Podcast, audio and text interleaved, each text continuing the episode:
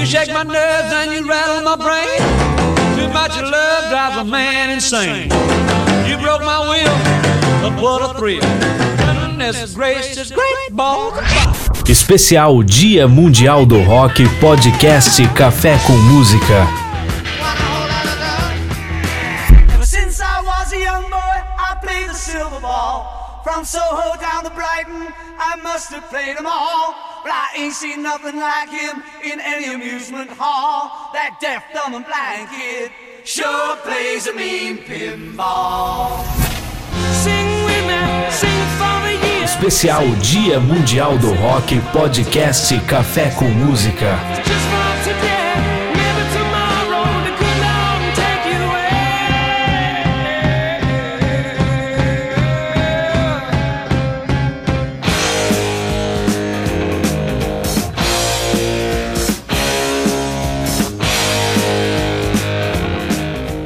rock nunca morreu, será verdade isso? Bom, vamos trocar uma ideia muito bacana sobre o tema nesse dia mais que especial, o Dia Mundial do Rock. E eu sou Edson Júnior, você está no podcast Café com Música. E hoje nesse episódio especialíssimo eu conto com a presença do meu amigo de redação e apresentação lá da rádio, o jovem Marcelo Rocha. Como que você tá, Marcelo? Tudo bem? Obrigado pelo jovem, viu? Fiquei feliz com É que eu essa não aí. falei o que. É que eu não falei o restante ali, porque eu falei assim, putz, eu não vou falar. Eu ia falar jovem grisalho, Marcelo Rocha. Ah, mas isso aí, isso aí a gente já acostumou e cada fio de cabelo desse aqui a gente entende como uma, uma aventura bacana que a gente percorreu por esse mundo. Como que você Hum. tá? Tá tudo certo por aí? Graças a Deus, tudo em ordem, cara. Mais, mais, ainda nesse dia maravilhoso, que é o dia 13 de julho né, desse ano 2001. Num, an- num ano assim, pandêmico, um ano maluco, mas relembrando sempre essas coisas boas que não morrem nunca. Isso sim a gente tem que celebrar pro resto da vida, que é a música, principalmente o rock and roll. Exatamente, cara. Nesse segundo ano seguido de Dia Mundial do Rock, sob a pandemia, né? Uhum, isso aí. É uma frustração por um lado, viu? Porque tanta gente que poderia estar tocando no Brasil, tanta gente que estava com agenda para vir tocar no Brasil, é, reviver grandes momentos, jovens bandas que estão surgindo por aí, e tá tudo aí postergado aí. Vamos ver se 2022 essa galera vem para cá para arrebentar a boca do balão. Tomara que sim. E também, eu não sei se vai rolar, mas provavelmente o meu parceiro e sócio aqui do Café com Música, que sempre está presente aqui nos episódios, meu brother, o Renan Granus, provavelmente entre no nosso bate-papo também para dar os pitacos dele aqui sobre o Dia Mundial do Rock. E eu queria Ah, primeiro. que venha. Uhum. Tomara que sim. Ele falou que depois das 8h30 provavelmente ele estaria disponível, mas vamos ver. E primeiramente eu queria que você apresentasse, se apresentasse para os nossos ouvintes aqui do podcast Café com Música, Marcelo. Bom, eu sou um mero jornalista, metido a radialista, é, também. É, é- é- é o tal negócio, né? A gente começa a entregar a idade, começa a entregar os fios de cabelo branco. É como eu disse, cada fio é uma aventura, né? também sou ator, também sou ator formado, é, já trabalhei em outras empresas também antes de entrar no jornalismo, fui executivo de indústrias farmacêuticas, indústrias de bebidas, sabe? Esse mundo corporativo, super legal. Ah, cara, não desejo pra ninguém isso sim, viu? Por isso que eu, hoje eu tô feliz no jornalismo, no rádio, e o rádio traz a gente sempre essa lembrança da música, e isso é é a coisa que a gente tem que fazer, aquilo que gosta. Chega um momento na vida que a gente tem que se dedicar àquilo que realmente ama. E é isso aí, o nosso, nó- nós estarmos dentro do rádio de alguma forma, ou trazendo música, ou trazendo informação, isso que importa assim para a gente ser feliz. E hoje nós estamos aqui nesse mundo, você, companheiro de, de bancada, de jornal, de redação, é, você sabe que esse mundo do rádio é um mundo mágico, um mundo que é difícil você desacostumar. Depois que entra, você não, é difícil sair. É, realmente é maravilhoso. É muito, é muito bacana. A galera que não conhece, que nunca foi e tal, eu, eu recomendo que conheça pelo menos uma vez. É isso aí mesmo. Ainda mais quem, quem trabalha na área de. de quem está estudando, quem, quem pensa em entrar numa, numa, numa profissão assim na parte de comunicação. Eu acho que esse segmento, o rádio, ele traz muita, muita, muito conhecimento, muita bagagem, principalmente porque você pode vislumbrar uma série de possibilidades, né? Desde a criação, desde a produção, é, sonoplastia, é, a, a, quem não é muito chegado a falar no microfone, tem todo um universo de mecanismos que ele pode atuar, trabalhar e se dedicar e acabar criando paixão por isso e seguir outros, outras trilhas aí também. Daí vai para televisão, faz, faz um monte de coisa. Exatamente, e é o que você falou, né, cara? Tá muito próximo da música, né? Que é uma, uma coisa sensacional, né? Exatamente. Você fazer parte. Uhum.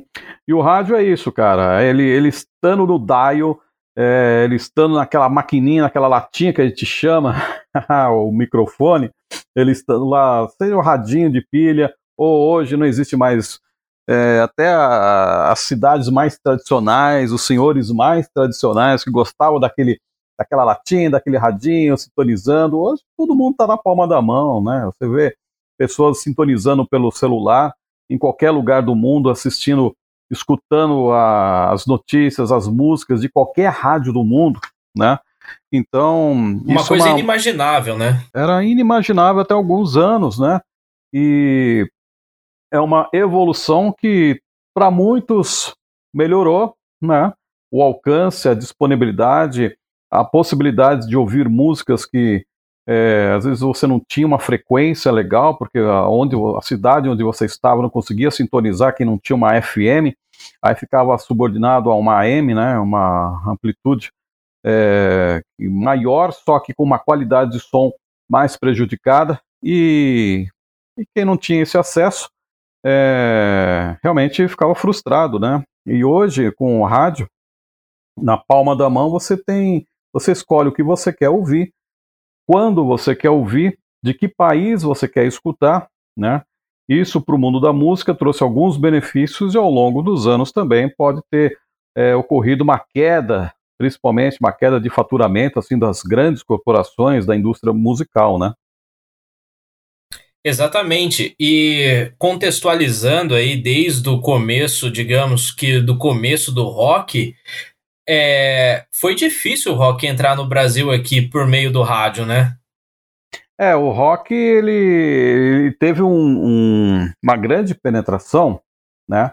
As pessoas ainda é, não, não, ficavam meio assustadas, né?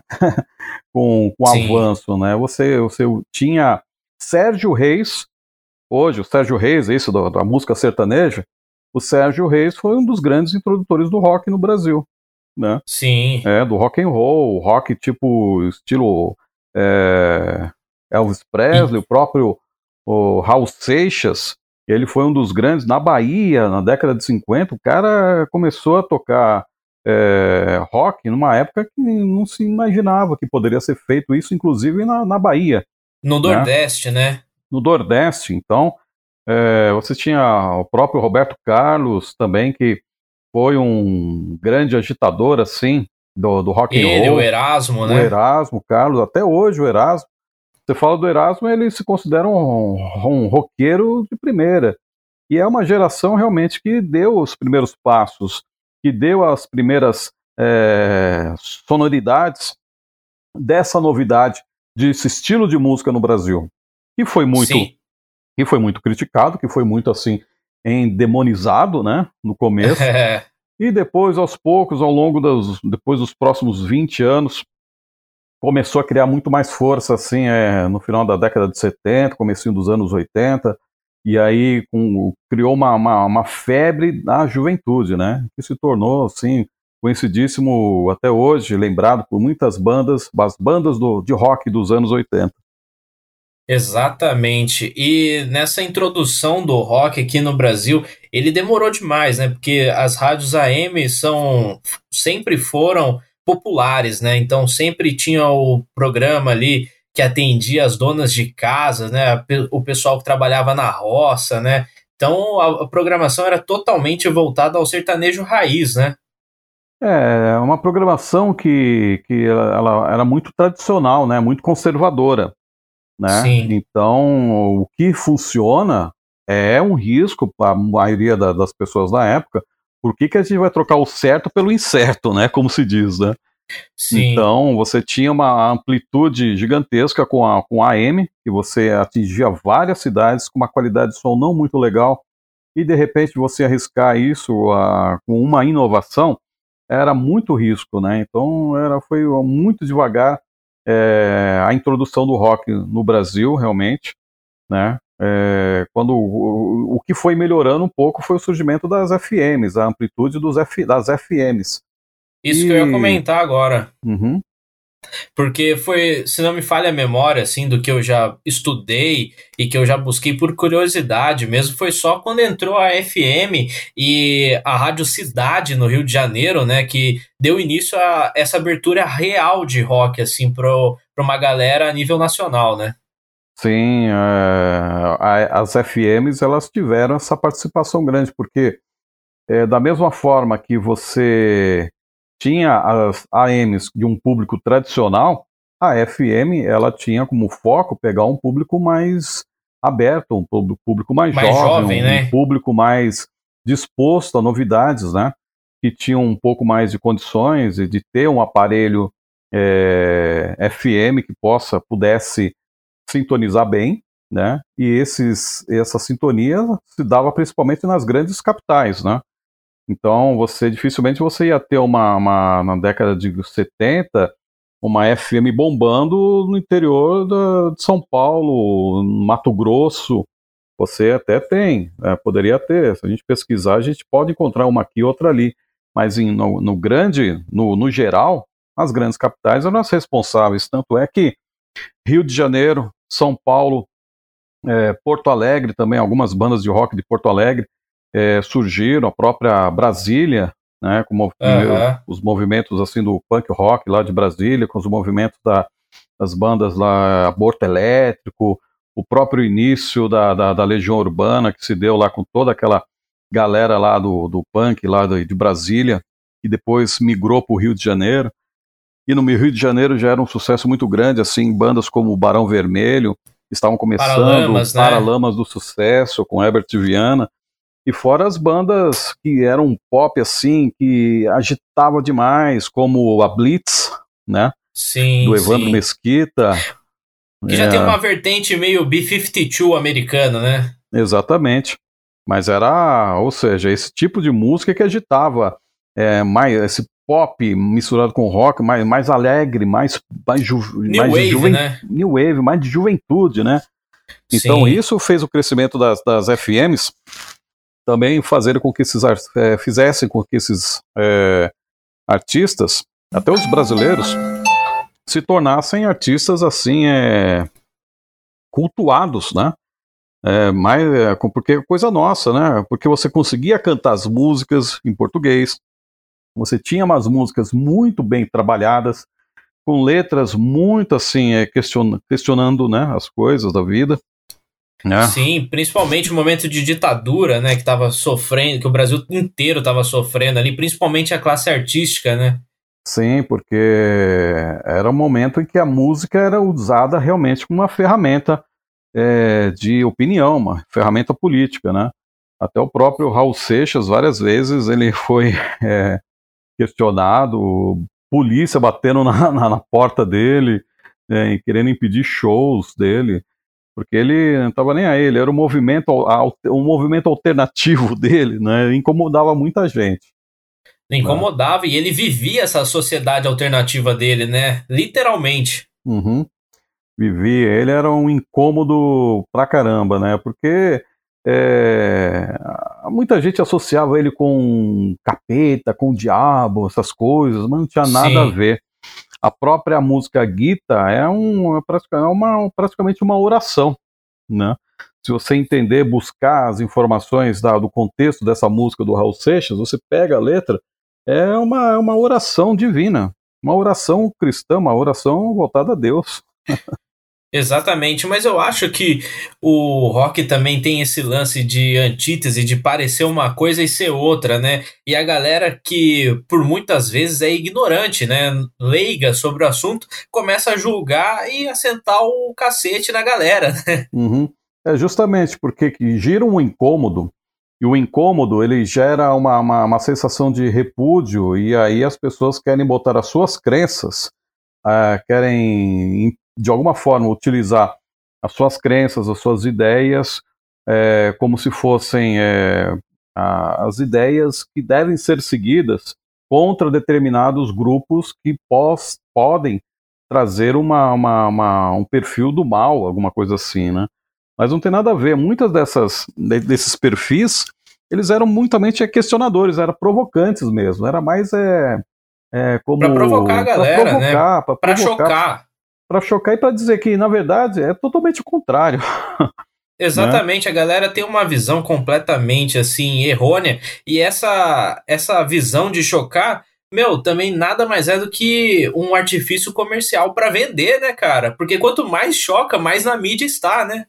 Exatamente. Choca e é para mostrar um tapa na cara, né? Muitas dessas dessas dessas bandas, elas tinham um perfil assim, é assim meio chocante, mas que na verdade o que, que era? É um tapa na cara na sociedade para mostrar essa é a sociedade que vocês vivem, gente. Se vocês se estão, estampam, né? O sol você, com a peneira. Exato. Se vocês estão incomodados com essa sociedade, então incomodem-se com si mesmo, porque é essa sociedade que nós mostramos que vocês vivem. E aí a pessoa, quando vê aquilo e não se reconhece naquilo, não quer aceitar aquela realidade, a pessoa fica maluca, né? Mas na verdade muitas das bandas davam um tapa na cara, mostrando para a sociedade como elas vivem.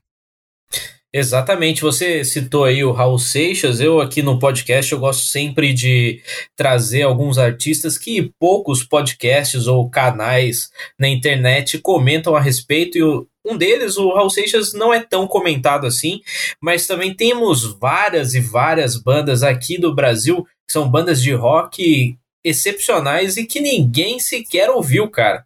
E eu vou citar mais para frente algumas delas aqui que eu vou recomendar uhum. para a galera. E vale a pena você ouvinte escutar porque eu tenho certeza que vocês vão pegar bem, é rock da primeira qualidade e que eu tenho certeza que você não imagina que os artistas que faziam parte dessas bandas de rock depois é, mais pra frente viria a fazer sucesso aí no mainstream com pop, com MPB, que você não tem nem ideia. Então, já já eu falo desses artistas para você. Mas, Marcelo, uhum. diante dessa sua experiência no mundo do rock, queria que você contasse qual que foi a primeira banda de rock que você ouviu, sem ser os Beatles, porque todo mundo fala toda vez começa ouvindo Beatles, etc, etc. Mas eu queria que você me contasse aí se você lembra da, da primeira vez que você escutou uma banda de rock aí que você falou, putz, cara, que som do caceta. Olha, cara, eu lembro quando eu era bem moleque, bem, acho que não sabia nem escrever ainda. Mas eu já sabia o que, que era uma banda chamada Queen, né? Eu era bem garotão quando, quando eu assistia pela televisão, uma televisão preto e branco lá em casa, tava pegando alguma coisa, e aí eu vi um show que teve no Morumbi, da, do Queen, que passou no, na televisão. Depois foi, não foi ao vivo, né? Mas depois fizeram um especial e eu assisti aquilo, eu fiquei assim, o que, que, é isso? O que, uhum. que, é isso? Eu com 9, 10 anos de idade, escutava aquilo, eu ficava assim abismado, não acreditava naquilo. Coisa Sim, maravilhosa. Um baita de um som, né? Uma performance, né? Exatamente. Poucos anos depois, eu vi outras duas bandas assim que falaram: não, eu gosto desse negócio chamado rock. Né? Não sei como uhum. se escreve, mas esse negócio chamado rock é legal. Foi um outro show que teve em São Paulo com o Kiss. Eles fizeram aquele, eles tinham aquele, aquele, aquela bateria que era um formato de um tanque de guerra. Ah, né? sim, que é do famoso Eric Carr, né? Exatamente, do Eric Carr, saudoso baterista do, da banda Kiss. E aquele palco eu achava a coisa mais absurda do mundo. Aquelas roupas, aquela as botas que eles usavam com umas plataformas de uns 20 centímetros. Uhum. Eu falava, mas que cara é isso? O que, que é isso? E aquelas aquela pintura que eles usavam, eu ficava fascinado. Mas aí, é, depois, desse, depois desses dois casos, aí o que realmente me fez assim curtir e para o resto da vida e aprender, e ter vontade de tocar um instrumento musical foi quando assisti pela televisão também um show do Led Zeppelin. Né? Caramba! E o Led Zeppelin, um show deles, eu assisti, eu vi aquele cara lá, o tal de Jimmy Page, tocando aquela guitarra de dois braços vermelha, aquela Gibson vermelha uhum. de dois braços. Eu falava, meu Deus, mas que coisa absurda é essa? que negócio lindo, né? E aí eu falei, aí quando ele tocou, começou a tocar a música Style to Heaven, eu falei, eu quero aprender a tocar essa música, vou aprender a tocar essa música e essa é a banda da minha vida. eu sempre conto aqui também no, no podcast que até meus 3, 4 anos de idade, eu tenho isso registrado em VHS até, cara. Eu era um ouvinte assíduo de sertanejo raiz. Uhum. E tudo que rolava ali nos anos 90, que nos anos 90, basicamente, que no Brasil, o que se tinha era sertanejo, né? Sim. Zezé de Camargo Luciano, Daniel, João Paulo e Daniel, né? Eu era fanzaço desses caras aí. Não me pergunte por quê, mas eu gostava. Ah, mas, e, é, mas enfim. São, são é. grupos assim que, que da, da, da, categoria sertanejo raiz, assim, junto, junto com Milionário José Rico, é, até mesmo Tonico e Tinoco, é, Trio Parada Dura, meu, esse grupo Trio Parada Dura é um ícone da música sertaneja, cara. Exatamente, é. e esses caras do sertanejo anos 90, digamos que era a segunda geração deles, né? Porque é completamente diferente do que a gente tem hoje em dia, né? Em termos uhum. técnicos e musicais, até de composição, por mais que seja uma sofrência velada na época, uhum. era um negócio bem mais bem feito do que agora, né? Eu acho que era uma coisa muito mais artística que não, não seguia padrões. Não seguia padrões. Hoje, você escuta. Eu, eu mesmo, pegar 30 grupos duplas sertanejas, eu não sei identificar quem é quem. Porque todas é elas coisa, têm né? a mesma métrica, a mesma, você sabe exatamente a hora que o cara vai entrar com o refrão, você sabe exatamente a hora que ele vai baixar, você sabe exatamente quase que o tempo da música. É uma, é uma, é uma produção em série de, de músicas, de produtores, de, de, de, de autores, que, que simplesmente, sabe, até um pacote fechado aqui, vamos vender, quem quer gravar? Ou seja, é o mesmo padrão, a mesma métrica, a mesma respiração, tudo igual. A mesma voz, né? A mesma é. voz, parece que é um loop infinito, né? É a mesma voz. Eu não consigo identificar hoje quem é fulano, fulano, ciclana, ciclana, até as duplas femininas que foram uma grande, um grande boom aí. Sim, sim. Mais do que, mais do que merecido e também é com muita qualidade assim vocal, entende? Só que para mim é, tem algumas que são a mesma coisa. Né? É, o sertanejo ele virou um enlatado, né? É, produção em massa e ganhar dinheiro atrás de dinheiro, né? Exatamente. O lado bom do que eu. Um lado bom. Tem um lado bom, tem a produção, tem a geração de empregos, tem tudo isso. É, mas a, uma coisa que é indiscutível é a qualidade técnica dos músicos que são envolvidos, né? Porque são, você tem ótimos é, sanfoneiros, violonistas, bateristas, mas a, a, questão de produção é indiscutível, são ótimos músicos todos. Uhum. É, só que é aquilo, né? É uma produção, é, é uma fábrica, parece que é uma produção em série. Né? Você está produzindo carro. Tudo igual. É, não tem uma irreverência de um grupo ou dupla de um para outro, né? Parece que é a mesma coisa, só muda alguns elementos aqui, outro ali, e é isso, né? É, infelizmente, hoje é isso. E infelizmente também vários músicos de rock vão pro sertanejo porque é o que dá dinheiro, né, cara? Olha, rapaz, é... eu conheço poucos aí que saíram do sertanejo, que saíram do rock e foram pro sertanejo, cara. Cara, eu, eu, Se você conhecer eu, algum, me diga, por favor. Não, eu conheci alguns, cara, porque, tipo assim, digamos, entre aspas, que as pessoas eram incorruptíveis. Só que uhum. se viu no momento que não tinha para onde ir, cara. Não uhum. tinha como. Ou se ele vivia de música indo pro, pro sertanejo, ou ele parava de viver de música e ia fazer qualquer outra coisa. Entendi. Então, então, tipo assim, é até interessante porque é um ou outro dessa nova geração do sertanejo aí que os caras colocam alguns elementos do rock, de guitarras e baterias, que você fica, caramba, meu, esse cara é bom demais. E ele merecia estar numa banda de rock ali que, meu, talvez ele contribuiria muito mais do que tá tocando num sertanejo aí da vida, que é mais uma banda ou dupla enlatada vendida pra, pra galera. É, tem um, um dessas duplas famosas aí que é o Edson Hudson, né? Que o, eu acho que é o Hudson, se não me engano, que é o guitarrista, Isso. que é um baita guitarrista, inclusive, né? É, ele já tocou com o Matt Sorum do Guns N' Roses até. Eles tiveram uma banda um tempo atrás e chegaram a gravar até um CD, se não me falha a memória. Uhum.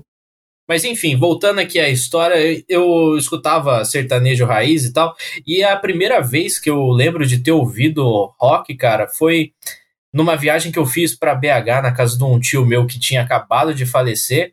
E o meu primo colocou um disco do The Wall do Pink Floyd. E eu ouvi pela primeira vez Another Brick in the Wall, cara. E na hora que eu ouvi aquele som, aquele som de helicóptero, aquele caos na, uhum. na intro da música, eu já fiquei apaixonado, né? Só que eu era muito criança, cara. Uhum. Aí eu voltei para São José e já nem lembrava mais o nome do, da banda que eu tinha ouvido, né? Eu achei legal a capa do LP, né? Porque na minha geração já era CD, né? E eu uhum. ouvi em LP ainda. Isso era no final dos anos 90. E eu já fiquei maravilhado com aquele negócio, porque não tinha na minha casa. Na minha casa só tinha CD. E eu achei muito louco, né, cara? Falei, putz, que negócio da hora, eu não sei o nome daquilo, mas beleza. Aí passou um tempo, eu vi uma outra proposta diferente de banda de rock, mas que eu também acho top, que é uma banda que, assim, ou você ama ou você odeia. Que é YouTube, cara. ah, YouTube. É, mas eu acho que tem mais gente amando do que odiando.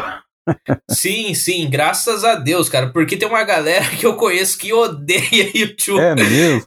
Sério, e eu, eu acho uma banda fantástica, cara, porque se você conhece o, a primeira fase do YouTube e vai esmiuçando até chegar agora, você vê a evolução que os caras tiveram, tanto no, no contexto histórico quanto no contexto musical, assim. Porque eles vieram lá dos anos 80, naquela guerra do, da Irlanda do Norte com a Irlanda ali do Sul.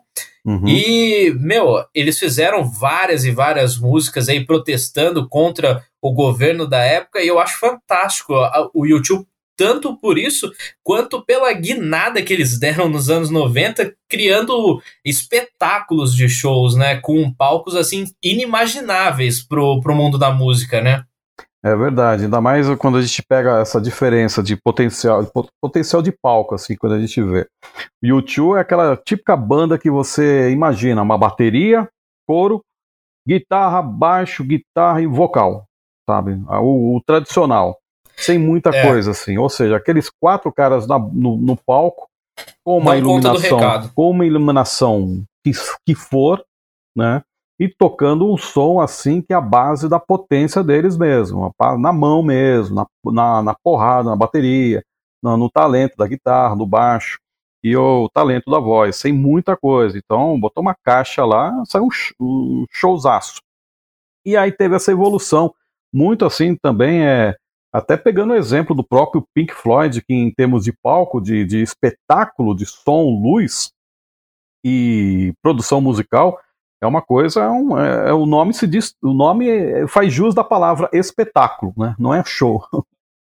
Na verdade, o Pink Floyd foi pioneiro na, na, nesses espetáculos aí. Eu acho que na turnê do The Wall, que eles começaram a fazer aqueles espetáculos de laser ali na virada de 79 para 80, que é o lançamento do disco. Uhum. E eu acho que isso daí abriu muito as portas para o show do o, o mainstream do rock é, virar esse espetáculo de show de luzes, pirotecnia, né? Porque os, uhum. os, shows de rock eram, digamos que o feijão com arroz ali pau, e paulada, né? Exato, e não, não só mesmo, não, não apenas o, o rock, né? Se você for pegar em termos de espetáculo, um show do Michael Jackson na década de 80 era ele dançando a bateria, aquela, aquela, aquela questão, bateria, baixo e aquelas coisas, né?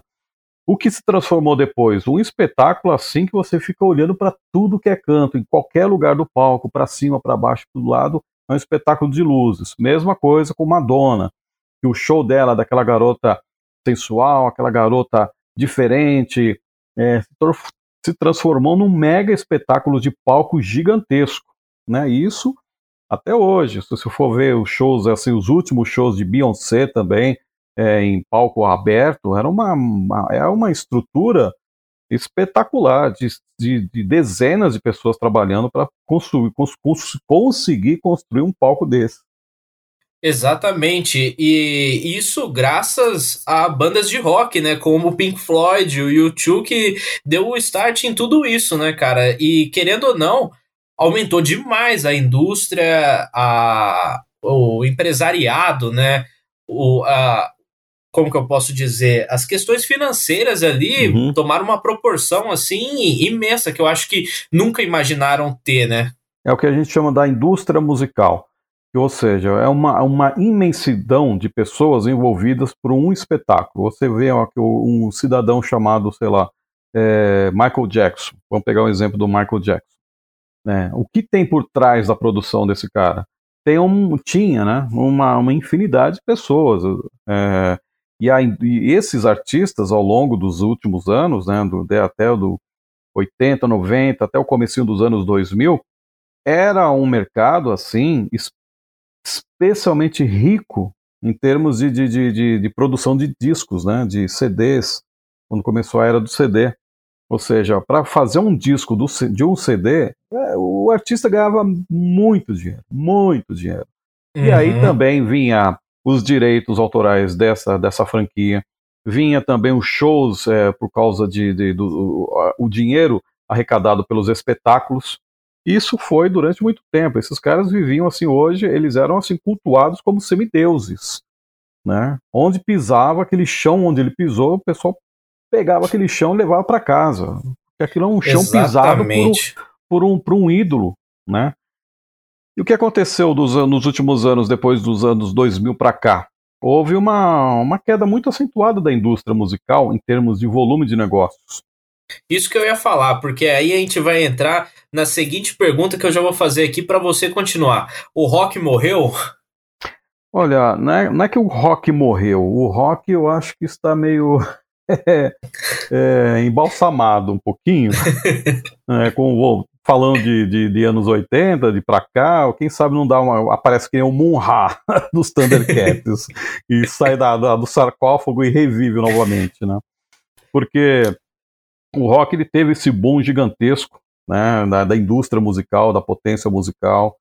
Só que aí, com o início dos anos 2000, a indústria em si, que com a digitalização, com os streamings, com, com a pirataria também, a indústria de discos no todo mundo, ela perdeu muito dinheiro, perdeu muito.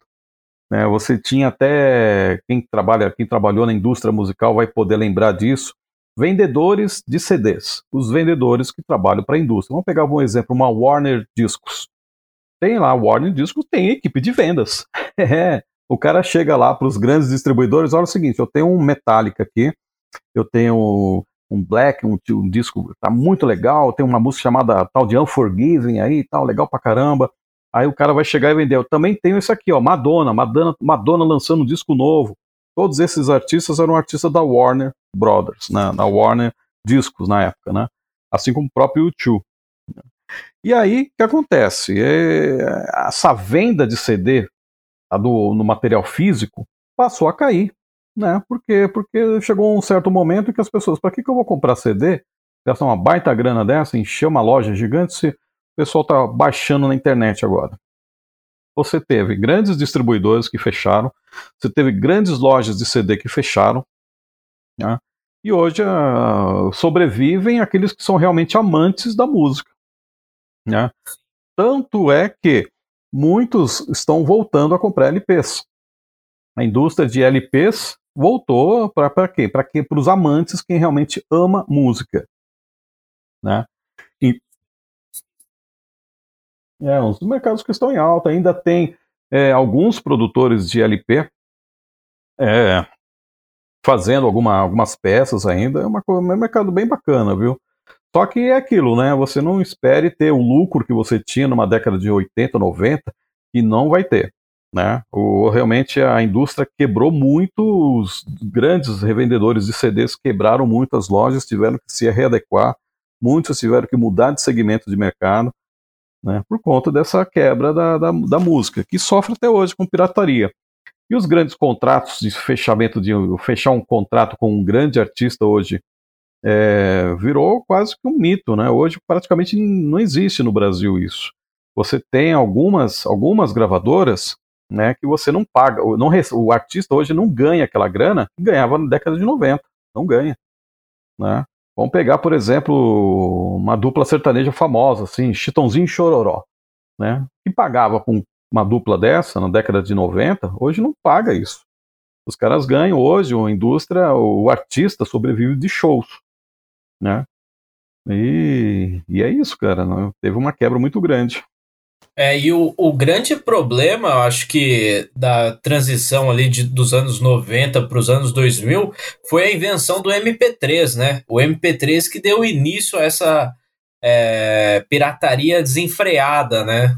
É, isso aí, é uma inovação, mas é, é o teu negócio. Toda inovação, é, toda a época, toda a época histórica da humanidade, ela tem, é, ela traz movimentos diferentes na, na, no contexto da vida. As pessoas têm que se readequar.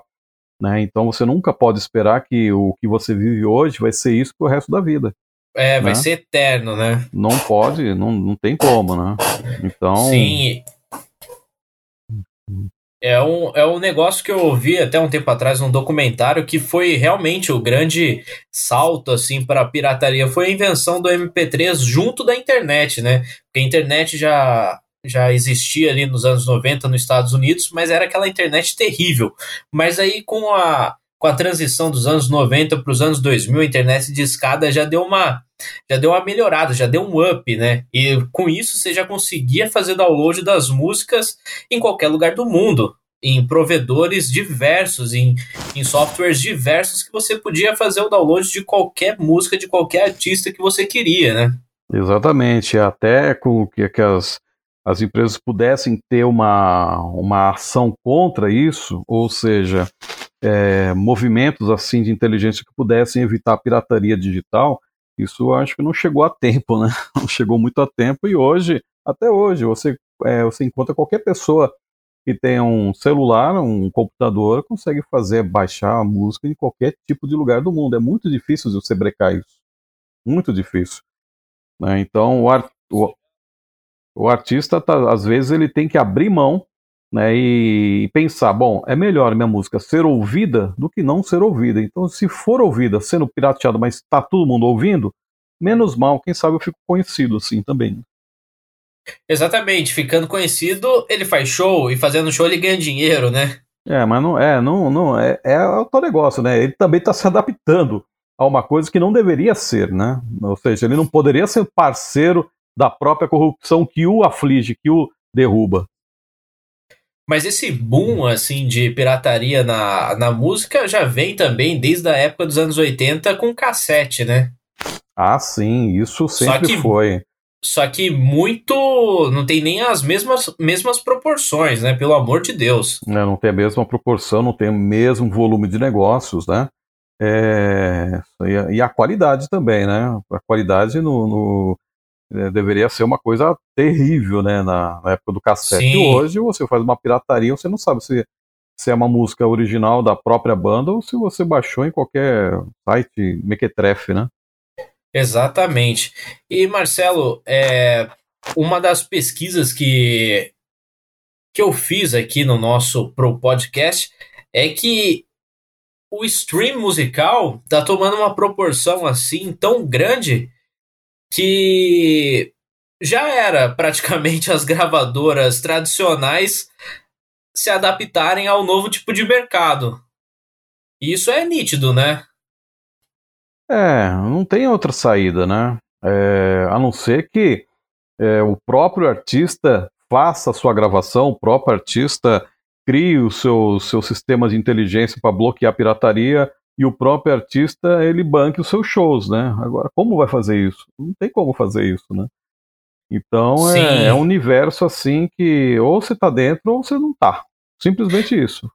Para você ter uma noção, os artistas independentes, eles cresceram e lançaram de 8 a 5 vezes mais do que as grandes gravadoras no ano de 2020. Uhum. Eles gravaram aí cerca de mais de 5 milhões de materiais e que equivale aí um terço do valor de 2019, ou seja, meu, é, o rock também está incluído nesses artistas independentes mais do que nunca, porque o mainstream hoje em dia é só o pop, o hip hop, então o rock está incluso nesse artistas independentes e o rock não morreu, ele está ali no lugar que ele sempre esteve, que é a, a, a, a faixa underground da música, né?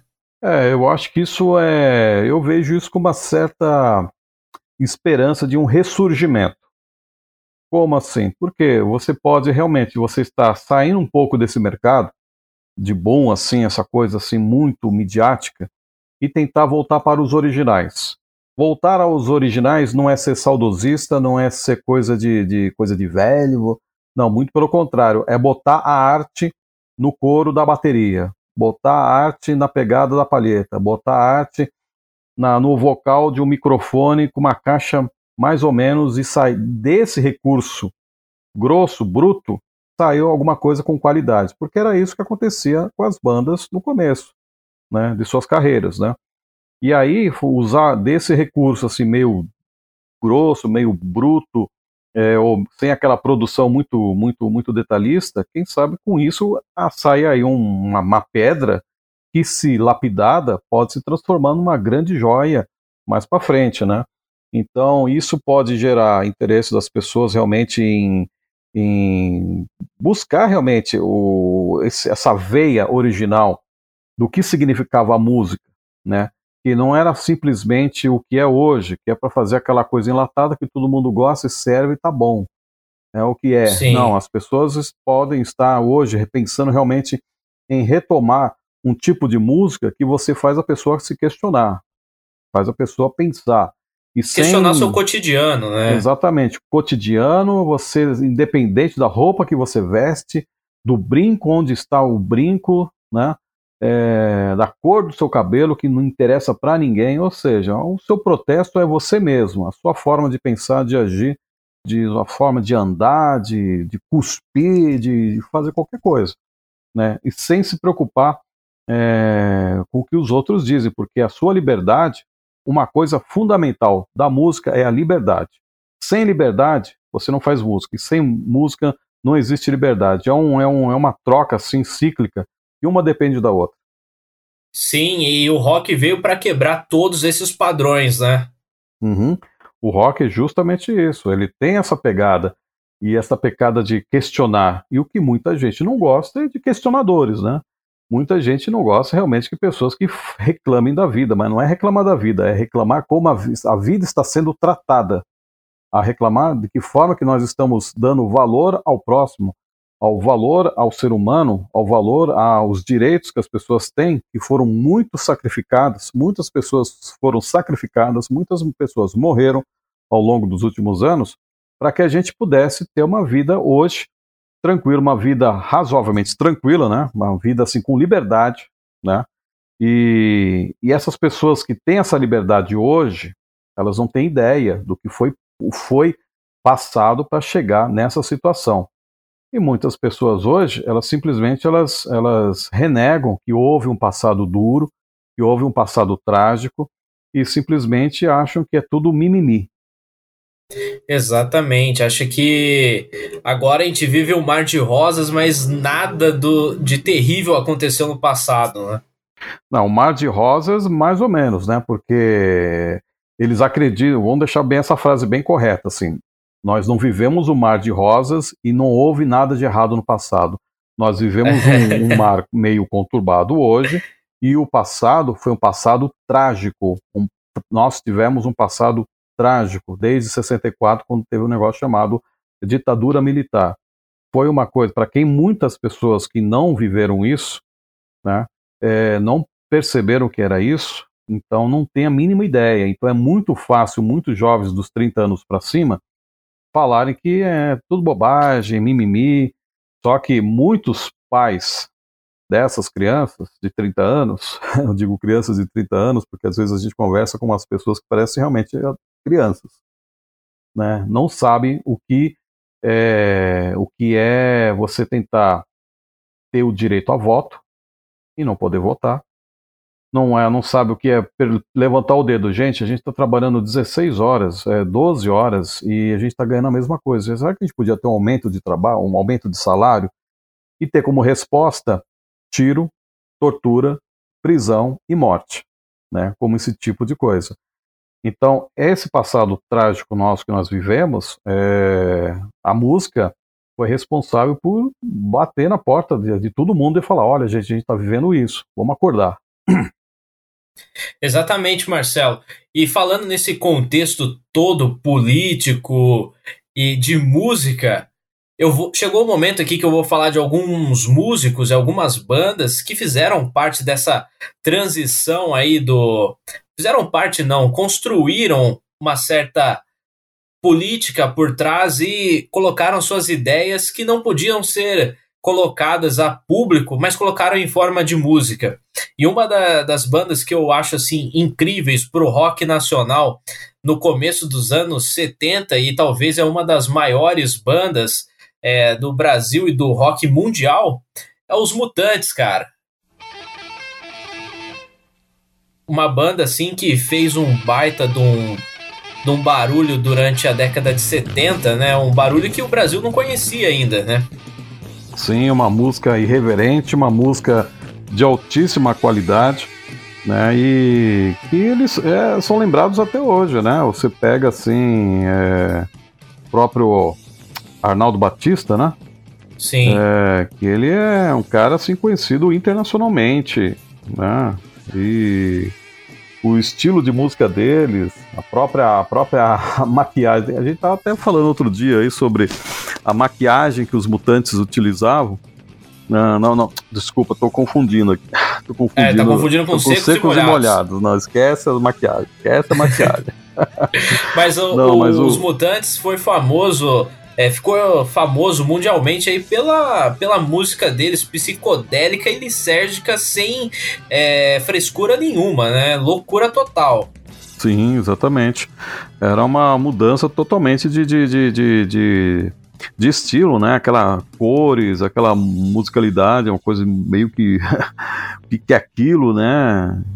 Uma coisa assim totalmente diferente da realidade. Sim, exatamente. E falando ainda de rock nacional, eu também destaco Som Nosso de Cada Dia, que para mim é uma das melhores bandas de rock progressivo a nível mundial e que caiu um pouco no esquecimento do brasileiro, que o brasileiro tem problema de esquecimento, né? E uhum. o Som Nosso de Cada Dia é uma das minhas bandas favoritas. Você já deve ter ouvido, né, Marcelo?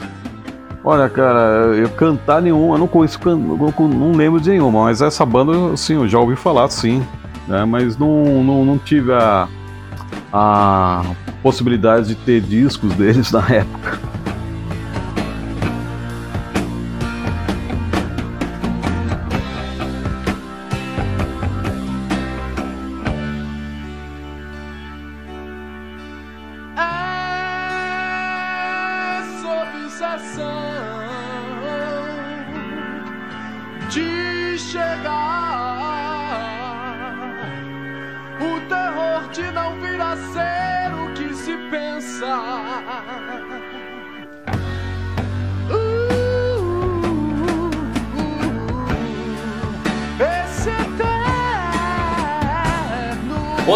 Também que eu vou citar que tá na minha listinha aqui é Moto Perpétuo, que é uma banda é a primeira banda, aliás, do Guilherme Arantes, cara. Sabia disso?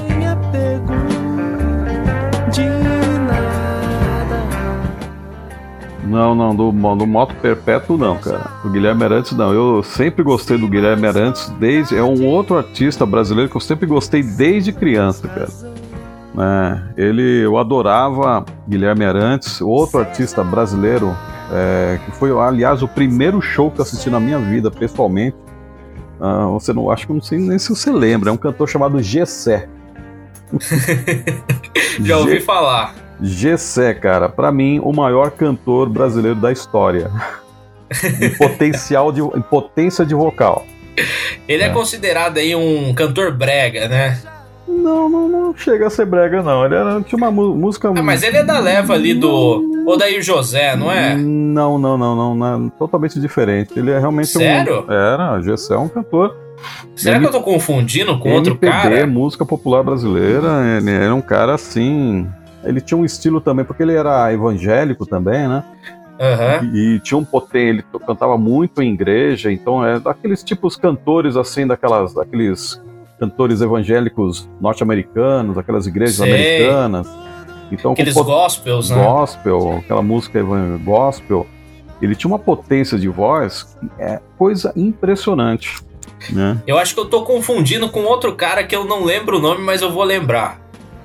Enfim, mas é, voltando aí às bandas de rock nacionais, é a última que eu faço uma menção assim dos anos 70 que eu acho imprescindível para você ouvinte do Café com Música buscar e escutar é o Terço, que é a banda que originou aí o 14 bis, que ficou famoso nos anos 80, 90 e até hoje vem fazendo shows e começou como o Terço e é uma banda de rock progressivo fenomenal, cara. É um som absurdo.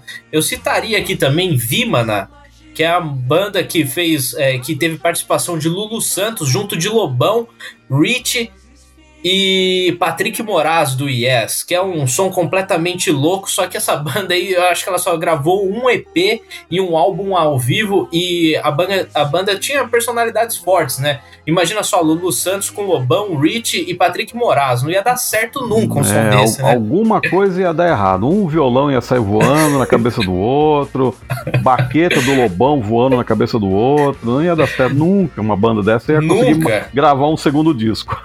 nunca, nunca, nunca. E eu queria também agora aqui, Marcelo, é, dar das boas-vindas pro meu brother Renan Granus, que entrou aqui na nossa chamada. Ele que é meu parceiro de podcast, sempre tá aqui comigo. Fala, Renan, beleza?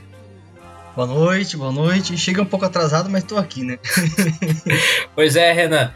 A gente tá comentando aqui sobre um pouco. Na verdade, a gente comentou um pouco aqui sobre a indústria musical e principalmente o rock quais são as suas bandas de rock nacional aí que você recomenda pra galera? Que eu tenho certeza, pelo que eu te conheço, a galera já conhece essas bandas e são bandas pauladas, assim, né?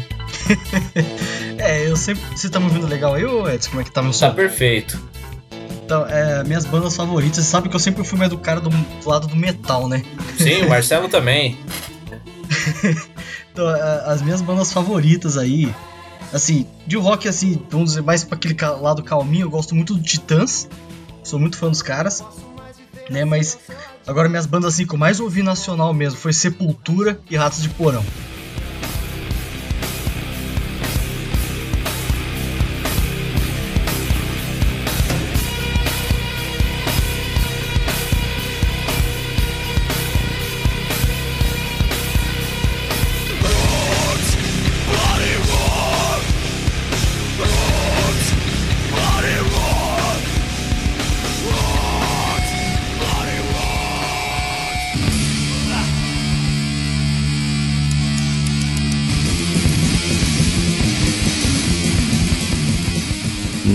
Muito bom. É sensacional o som desses caras. Muito bom. É muito bom, né? é sensacional. Eu assisti um show do Sepultura no Rock in Rio. Rock in Rio 2.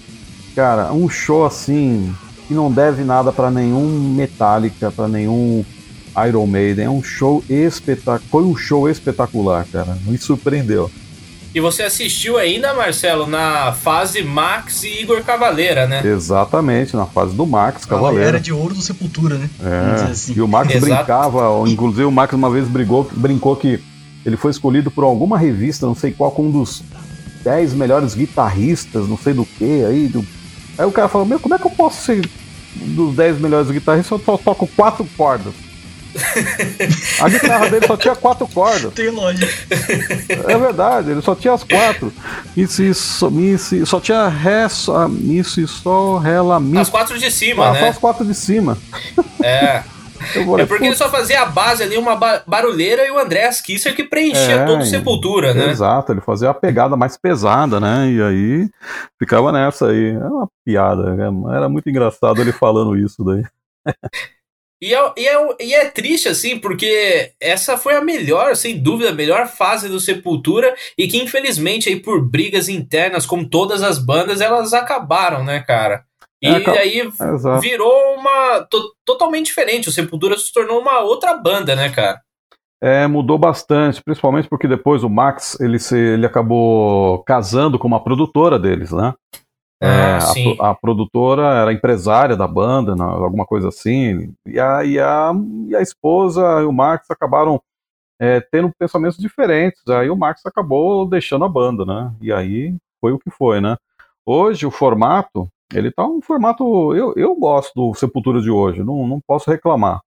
O baterista novo, cara, o, O cara, Eloy, é, o cara, ele, ele destrói a bateria. ele É- destrói. Ele é um dos melhores cara bateristas é da bom, cara é atualidade. Impressionante, o moleque era muito bom. O cara é muito bom. E ele, a primeira aparição dele foi no Faustão, cara. É mesmo? Ele apareceu a primeira vez no Faustão, num quadro que tinha lá, que a pessoa mostrava os talentos dela lá. E ele Uhum. foi tocar lá e a partir de então ele foi só crescendo, porque ele sempre tocou bem. E aí eu Uhum. acho que teve al- algumas audições lá e eu- ele, meu, ele é talentosíssimo, né? É meio que. Que nem a gente comentou hoje no, na rádio lá sobre o Eric Cara entrando no, no Kiss, né? Inevitável, o cara ia entrar. Uhum, exatamente. O cara é uma máquina, uma máquina de fazer barulho gigantesca. Exatamente. E eu queria, Marcelo, que você contasse pra gente aqui do podcast. Eu e o Renan somos mais jovens aqui, você tem uma certa experiência. E eu queria que você contasse as suas experiências de shows que, que você já teve aí, show, festival. Cara, já tive algumas, bicho. Uma, inclusive, que eu entrei de graça pra assistir um show dos Rolling Stones. Eu, Caramba. eu entrei, cara. Entrar de graça é foda, hein? Não, mas foi assim, cara. Foi meio que sem querer, querendo, né? Porque eu não tinha dinheiro pra comprar ingresso. E eu fui eu, um amigo e uma outra amiga minha, que é uma amiga minha cadeirante, né? E, e ela conhecia um dos seguranças lá do show, né? E aí, e quem tava carregando a cadeira dela? Eu. Você. Né? E eu falei, eu lá, todos como quem não quer nada. Aí ela, ó, tudo bem lá, tá legal, pode entrar, entra aí. O cara deu um jeito lá pra gente, né? E aí entramos. Quando eu fui ver, caramba, tô entrando no Morumbi. Aí era uma época em que tinha uma tal de área VIP, né? É, É. os artistas, gente, os apresentadores da MTV, alguma coisa, essa, essa, essa gentinha aí, né? Aí Aham. o que acontece? Eu, eu, o meu amigo e a minha amiga, nós ficamos na frente do pessoal que, da área VIP. Só nós. Era nós, o Paul e o Mick Jagger lá dançando. De graça, na faixa, no cas- sem gastar um cascalho. Isso daí zerou a vida, hein? Nossa, foi um show sensacional. Né? Outro, outra experiência também foi, também foi no Rock in Rio também, mesma coisa. A gente entrou, chegamos lá pra é, na época de pendura mesmo, saca? A gente chegou, fomos de ônibus, né? Eu e dois amigos meus, a gente não tinha dinheiro nem pra botar limão numa Coca-Cola chacoalhada. né? Então, nós assistimos, chegamos lá, tínhamos ingresso para o sábado, só que nós chegamos na sexta. E a gente falou, cara, Uhum. vamos tentar entrar aí, cara. A gente cantou, catou umas moedas assim, falamos, ô, pro cara lá, o outro cara da portaria, né? Falou, bicho, deixa a gente entrar aí, vai, pelo amor de Deus. né, o cara, não, cara, não pode. Aí mostramos lá, ó, dá 20 reais aí, vai tomar uma pinga. Falei, Passa, passa, passa, passa. Uhul. Nós três debaixo da catraca saímos correndo no Maracanã, correndo. E fomos lá pra frente assistir o show de uma banda chamada Nexus, banda australiana. Baita banda. Depois né? assisti Santana é, e também Billy Idol. Né? Caraca, só essa noite já valeu de ter ido no Rock in Rio É, se e- você não tivesse assistido mais nenhum outro dia. Exatamente. E esse Exatamente. show do Billy Idol foi, foi engraçado. Assisti dois shows do Billy Idol, inclusive, porque no dia seguinte, que era no sábado, é, era para ter Robert Plant. Só que teve uma época, naquele ano, 91, que houve uma ameaça de atentado, não sei o que, na Europa, de aviões, assim, e o Robert Plant ficou com medo de viajar. Né? Houve uma crise, muito, uma crise terrível lá na Europa. E houve tentativa de bomba em avião. E assim eu falei, não, não vou viajar. E aí ele cancelou o show. E aí o Billy Idol teve que cobrir novamente. Tocou na sexta e ele acabou tocando no sábado também. Então assisti dois shows do Billy Idol. Caramba. E nesse E, inclusive. Ah, Hum. pode falar, pode falar. E nesse show aí do, do, do, do- do dia seguinte foi o show do. um dos shows. é, o segundo show mais pesado, né? Vamos dizer assim, porque o show pesado teve Judas Priest, teve Iron Maiden, esse aí eu não consegui assistir. Mas nesse show teve uma banda chamada Fate No More, que na época, No auge. no auge, No a auge, banda né? com aquela música Epic, que eu não conhecia aquela banda, né? Não conhecia. Eu falei, putz, eu vou ter que aguentar essa bandinha de Um som novo, né? E aí eu falei, bom, vamos assistir, né? É o que me resta, né? Tô eu aqui. Não deu 10 segundos de música tocando, eu já eu fiquei maluco. Que banda é essa, pelo amor de Deus? Cara, Sensacional, né? Uns quatro caras ali fazendo um puta barulho, né? Exato, foi o show que mais me surpreendeu, porque eu não esperava nada e os caras foram espetaculares, cara. Sim, e o que eu ia falar agora é que você assistiu o show do, do Inexus no auge do Inexus e eu acho que o único show do Inexus no Brasil. Eu acho que eles vieram em São Paulo nessa leva aí do show do Rock in Rio e logo depois, acho que cinco anos depois, o Mike Mike Hutchinson, Isso. ele se suicidou, né, cara? Exatamente, o cara teve uma crise depressiva Foi. é, terrível. Se matou no, no, no hotel que ele estava hospedado na Austrália ou Uhum. qualquer outro país que ele ia fazer é, é, shows na turnê do Nexus. E assim, você assistiu único- as únicas apresentações deles aqui no Brasil, cara. Você vê que coisa, hein, cara? Putz, caramba. E era uma banda que eu gostava. Tinha tudo pra ser uma banda assim, longínqua, que pudesse criar vários sons. Mas infelizmente aconteceu essa tragédia na vida do cara. Exatamente. eu- Cara, era uma banda que todos os discos tinham singles, né? Uhum, Singles e hits, singles e hits. Sem tirar nem pôr. Exatamente. E era uma época assim, por exemplo, na década de 90. A década de 90 foi uma década muito rica assim, em termos de shows no Brasil. Em grandes artistas que vieram para o Brasil, Bon Jovi eh, e outros assim mais alternativos, tipo Eurythmics, eh, Terence Trent D'Arby, outras bandas do submundo, assim como Jesus and the Mary Chain.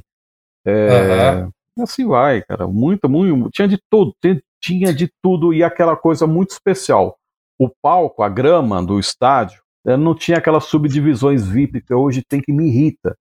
Né? Chato, né, meu? Muito chato. Por causa de É. um centímetro que você não pode avançar mais, é tipo assim: você gasta 300 reais a mais no ingresso. É um absurdo, cara. E, hoje, e hoje eu nunca mais fui em show em estádio, por mais por uma questão de rebeldia. Eu, não, eu não aceito esse tipo de coisa. Pra mim, E, o, o palco, o gramado tinha que ser uma coisa assim, bem democrática.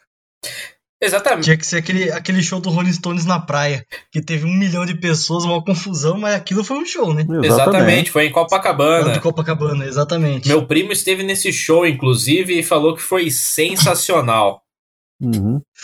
E Marcelo, eu queria também que você comentasse pra gente do- das edições do Hollywood Rock, que foi um dos maiores eventos de rock que a gente teve aqui no Brasil e que você teve presente. Eu, não- eu- eu sei que a gente já conversou a respeito do Hollywood Rock, mas você já foi também no Monsters of Rock, que tinha em São Paulo também nessa época? No Monsters of Rock eu nunca tive oportunidade de ir, infelizmente.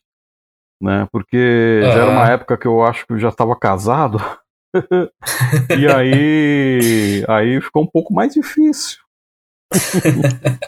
de eu, eu falar pra patroa, assim, ó, patroa, tô indo lá assistir lá um, um Guns N' Roses lá. É mesmo, é? Você, na volta você vai trazer pão? Aí chegava esse tipo de esse nível de conversa, falei, não, deixa pra lá, não quero mais ir também. Eu perdi a vontade. Perdi a vontade. Deixa o Slash tocando lá. né? Mas ah, o Hollywood Rock, ele foi um é um é uma edição muito boa, cara. Um- tanto para bandas nacionais quanto para bandas é, internacionais, foi edições assim, foram edições maravilhosas, né? Que eu pude assistir alguns, né? É, foi muito bacana. É, e, alguns alguma não, e, e alguns, Ah. desculpa te interromper, alguns que eu não pude assistir, eu pelo menos eu pude conhecer alguns artistas pessoalmente, né? Exatamente, conta pra gente aí dessa sua dessa sua aventura de Amaury Júnior do rock.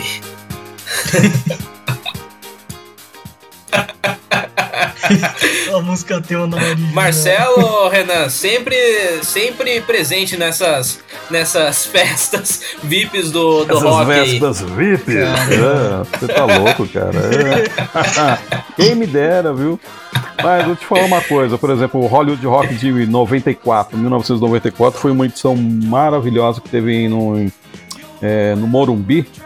Que Eu já assisti vários shows também do Titãs, perdi as contas de quantos shows do Titãs eu assisti. Mas nessa edição, por exemplo, eu pude conhecer pessoalmente o, o pessoal do Aerosmith, é, e consegui tirar uma algumas fotos assim com alguns artistas, inclusive com o meu grande ídolo, que é o Robert Plant, do Led Zeppelin. né? E teve um outro show que assisti também um pouco mais pra frente, só que aí já não era mais o Hollywood Rock, era um pouco mais pra frente, se eu não me engano, 2000, não lembro, não me lembro muito bem o ano que foi. Mas foi o Robert Plant e Jimmy Page. Os dois fizeram um show junto. Essa turnê é fantástica. E, e essa, se eu não me engano, essa foi a última, foi o último show que eu fui assistir num estádio, né? Aham. Porque eu, para mim, eu tava assistindo o top do top, o sabe, o O insuperável que você pra mim. precisava assistir, né? O que eu precisava assistir, falei, eu até brinquei com meus amigos, ó, amigo, galera, depois desse show não assisto mais nenhum. Não quero mais assistir, não preciso mais assistir ninguém. É, cheguei o filé mignon, cara. Então, pra mim chega, tô me aposentando de estádio. Maldição, viu? Porque nunca mais fui. Não devia ter dito É, isso. mas assistir o Robert Plant deve ser uma coisa sensacional, ainda mais com o Jimmy Page junto, né? Porque, pô, você praticamente tá metade do Led Zeppelin ali na sua frente. Ah, e outra, se eu não me engano, o filho do, do John Bonham estava na bateria. Exatamente, é não o me Jason engano, Bourne. Jason Bonham. Exatamente. Então você tinha praticamente a banda inteira, só faltou o John Paul Jones no baixo. Exato, Sim. exato. Né? E essa época, eu acho que faz muita falta nos dias de hoje, esses eventos de rock, porque até pouco tempo atrás a gente teve o Monsters of Rock aqui em São Paulo, acho que 2014, 2015, eu não me lembro ao certo, Uhum. mas assim, eu acho que não chega nem aos pés do que já foi o Hollywood Rock e o Monsters of Rock dos, dos anos 80 e dos anos 90, né? Exatamente. Eu, eu acho muito difícil voltar a esse tipo de, de evento, viu?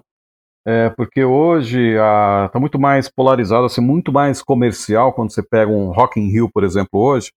É, vamos dizer assim, tá mais democrático, né? Você tem desde MCs, desde a área do funk, desde a área do, do, do reggae, do rap, do pop, do rock, do heavy. Ou seja, o Rock in, o rock in Rio hoje, ele tem para todos os gostos.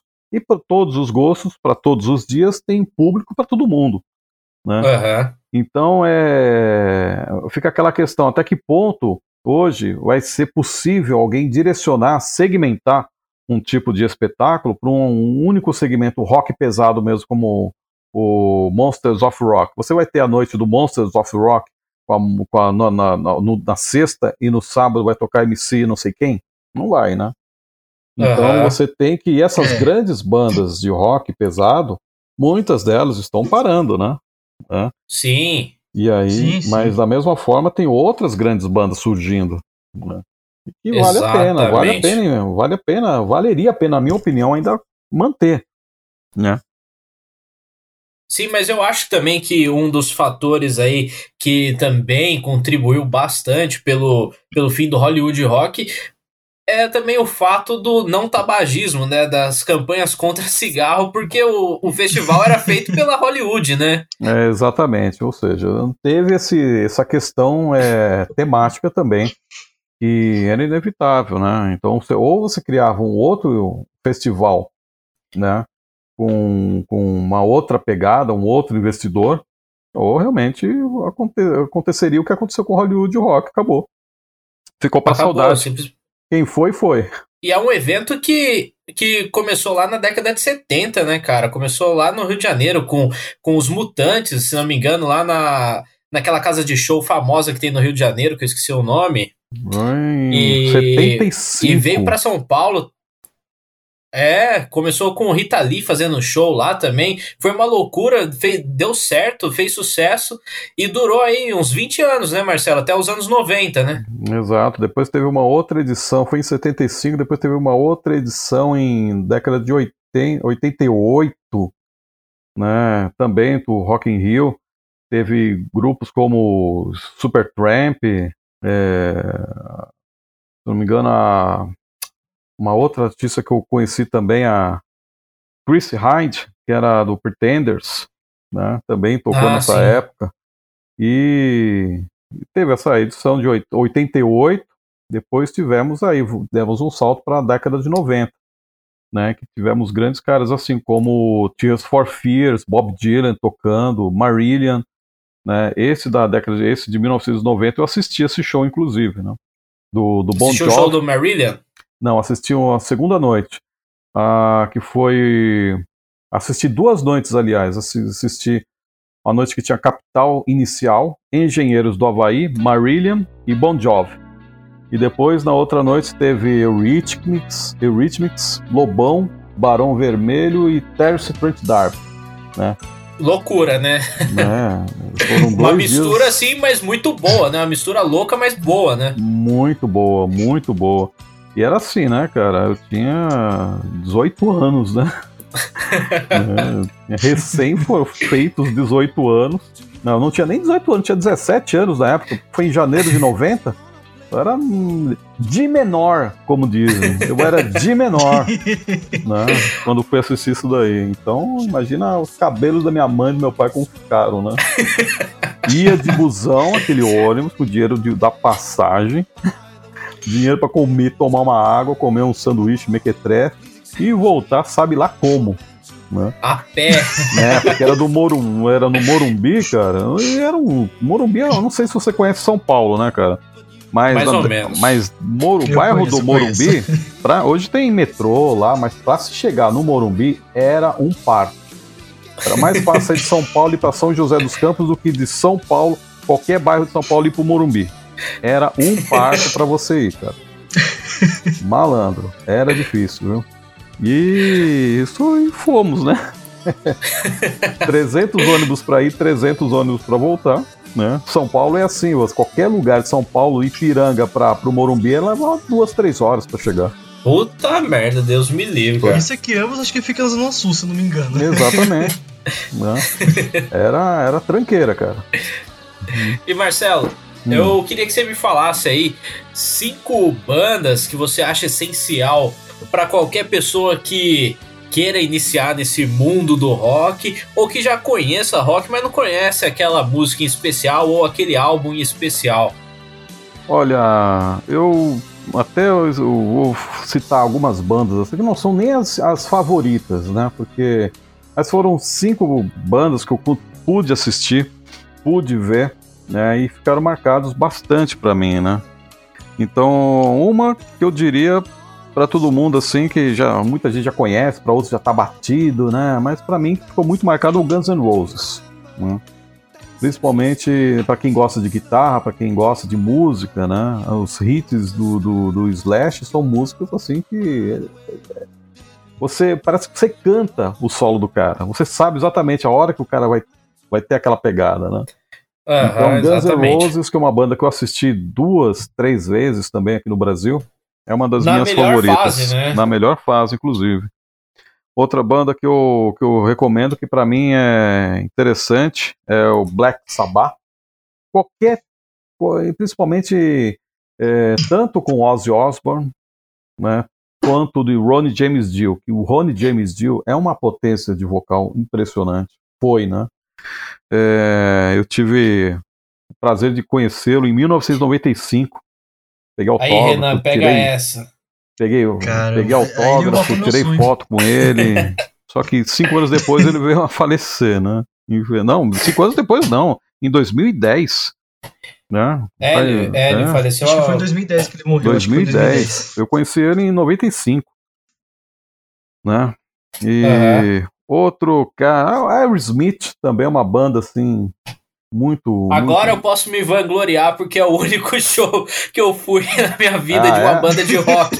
Caçarola. Dessas bandas cara. grandes, acho que foi esse. É o né? Smith? Pelo Foi esse. É, Aerosmith. Caçarola, eu vou te falar, o Steve Tyler é um cara super gente fina, cara. Eu tive sorte de encontrar muitos caras gente finas, viu? O, James Dill, cara, parece que é um irmão seu, cara. Que não tiver há- É. há anos quando, quando ele conversa com a galera. Gente finíssima. Ele parece ser mesmo, assim, por- pelo que você vê, até no palco mesmo, você vê que ele Uhum. parece ser um cara sangue bom. Sangue bom, e ele era um cara que era super simples, bicho. Ele ia lá na- em São Paulo, na rua 24 de maio, tem a Galeria do Rock.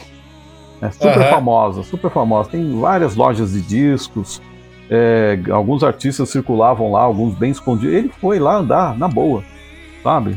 Olha só. Tranquilo, visitando a galera, conhecendo a galera, parando para comer um sanduíche, tirar, tomar uma cerveja. O pessoal se divertia com ele. É assim, um, um ídolo, né, cara? Um ídolo mundial. Simples pra caramba. Uma das melhores e maiores vozes do metal, né? Se não for a maior. Ah, ele é uma potência espetacular, cara. É difícil. Você, você- é inconfundível. É aquele tipo de voz que você fala, não tem como confundir. É, Ah. Exatamente. Outro cara que, aí fugindo um pouquinho mais do metal, mas por um- uma pra música assim mais. é, assim, com um estilo assim mais sossegado, mas pra quem gosta de guitarra também, B.B. King, né? Que ele teve no Caramba, Brasil B.B. em King. 2006 e ele fez um show numa casa na época chamada Bourbon Street, uma casa bem famosa assim para quem para o mundo do jazz, do blues, né? E eu fui nessa, já fui nessa casa várias vezes quando morava em São Paulo. E o BB King também é um cara que eu pude conhecer. E outro cara, gente finíssima, uma simpatia de pessoa, impressionante. E para finalizar, é, é aquela coisa, né? Não tem jeito, cara. Para quem gosta de rock, é, para mim é Led Zeppelin, cara. E Led Zeppelin para mim é a minha é a minha banda favorita. Não tem como e quem não conhece ainda, que eu acho muito difícil, tem que tem que conhecer, cara.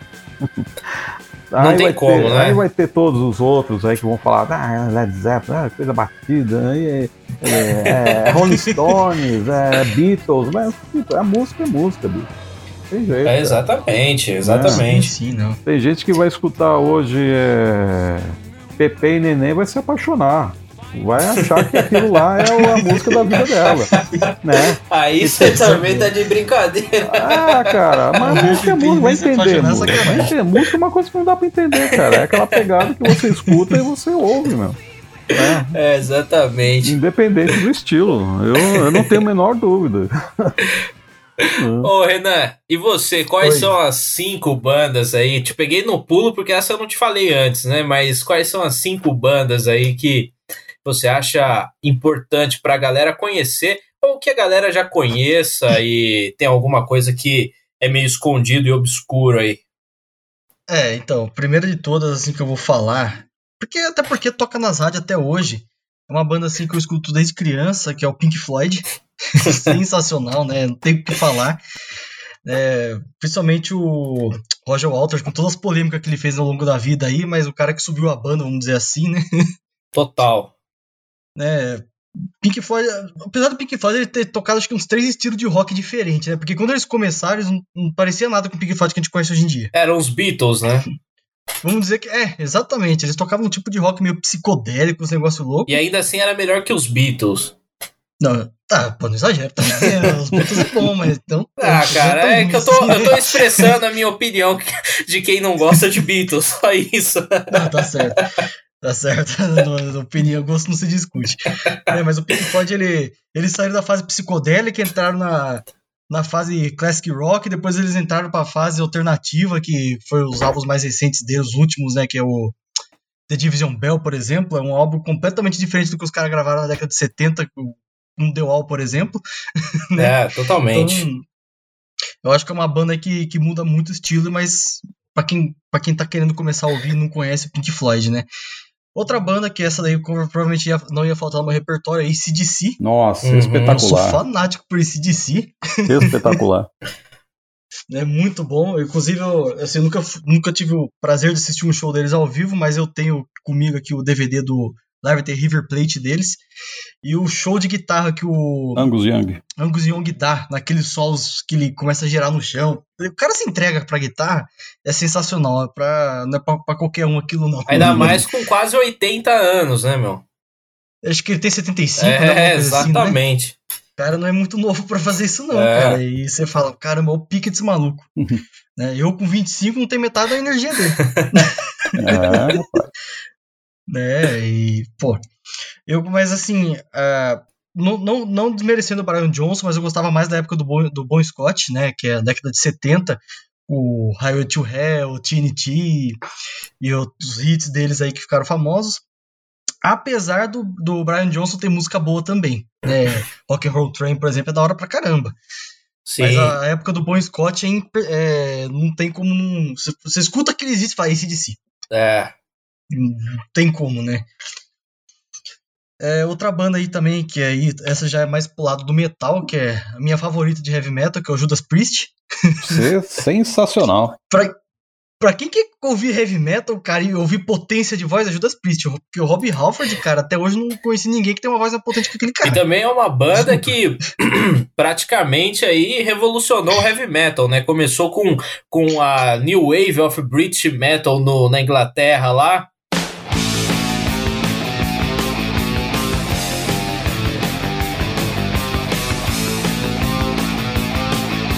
Assim, acho que o primeiro álbum deles começou a ter um sonzinho mais pesado foi o Scream for Vengeance, né? Scream for Vengeance, não sei como é que fala. Eles têm um sotaque meio diferente lá. Que tem a Electro, Electro, Electric Eye. Caramba, Isso. isso aí. Electric Eye e tal. Uma música deles que eu também gosto, que pouca gente gosta, assim, é a Turbo Lover. Que é um Uhum. estilo meio diferente de heavy metal, mas é muito boa essa música. Eu acho que também é da melhor fase do Judas Priest essa daí. Ó, Cara, a melhor fase pra mim deles foi dos anos 90 pra cima. Quando Sério? eles lançaram o Painkiller. Ah, verdade. Painkiller é sensacional. a música cara, Breaking the Painkiller Wall, é- ela tá em qual disco? Ela tá na, fa- no- na transição de 70 pra 80. Ah, Eu acho que tá no Scream for Vengeance, se não me engano. Não tenho certeza. Que já é a fase que eles começam a dar essa cara mais heavy metal pesada. Sim, que, que É. o Rob Halford começa a usar a jaqueta preta, com aqueles Isso. espinos lá nos ombros, exatamente. É. E o Painkiller, cara, é um álbum que eu, eu tenho uma versão dele aí, eu escuto no Spotify de vez em quando. Mas ele é um álbum que você escuta todas as músicas e fala, não tem música ruim nesse álbum. Não existe. Sim. Todas as músicas você escuta com gosto, porque não tem música ruim naquele álbum. E é uma- incrível que os caras conseguiram fazer E é isso. uma técnica de instrumental assim impressionante, né? Cara, é, é quase que impossível tirar uma música do Judas Priest só de ouvido, cara. É. Principalmente o solo da Painkiller que o cara. Sei lá como é que ele faz aquele solo. Tipo. É sei lá, loucura. o cara tem cinco mãos, cara, pra tocar aquele É. solo. É que sensacional. Infelizmente, ele tá com o mal de Parkinson, né? O Glenn Tipton. Não sei, cara, não sabia disso. Ele parece que ele, ele só tá participando das gravações da banda agora, mas ele não faz nem mais show, cara. Putz. Infelizmente. Ele ficou com. Parece que ele foi diagnosticado com mal de Parkinson, alguma coisa assim. Sacanagem, cara. Infelizmente, foi acho que 2017 isso. É, mas.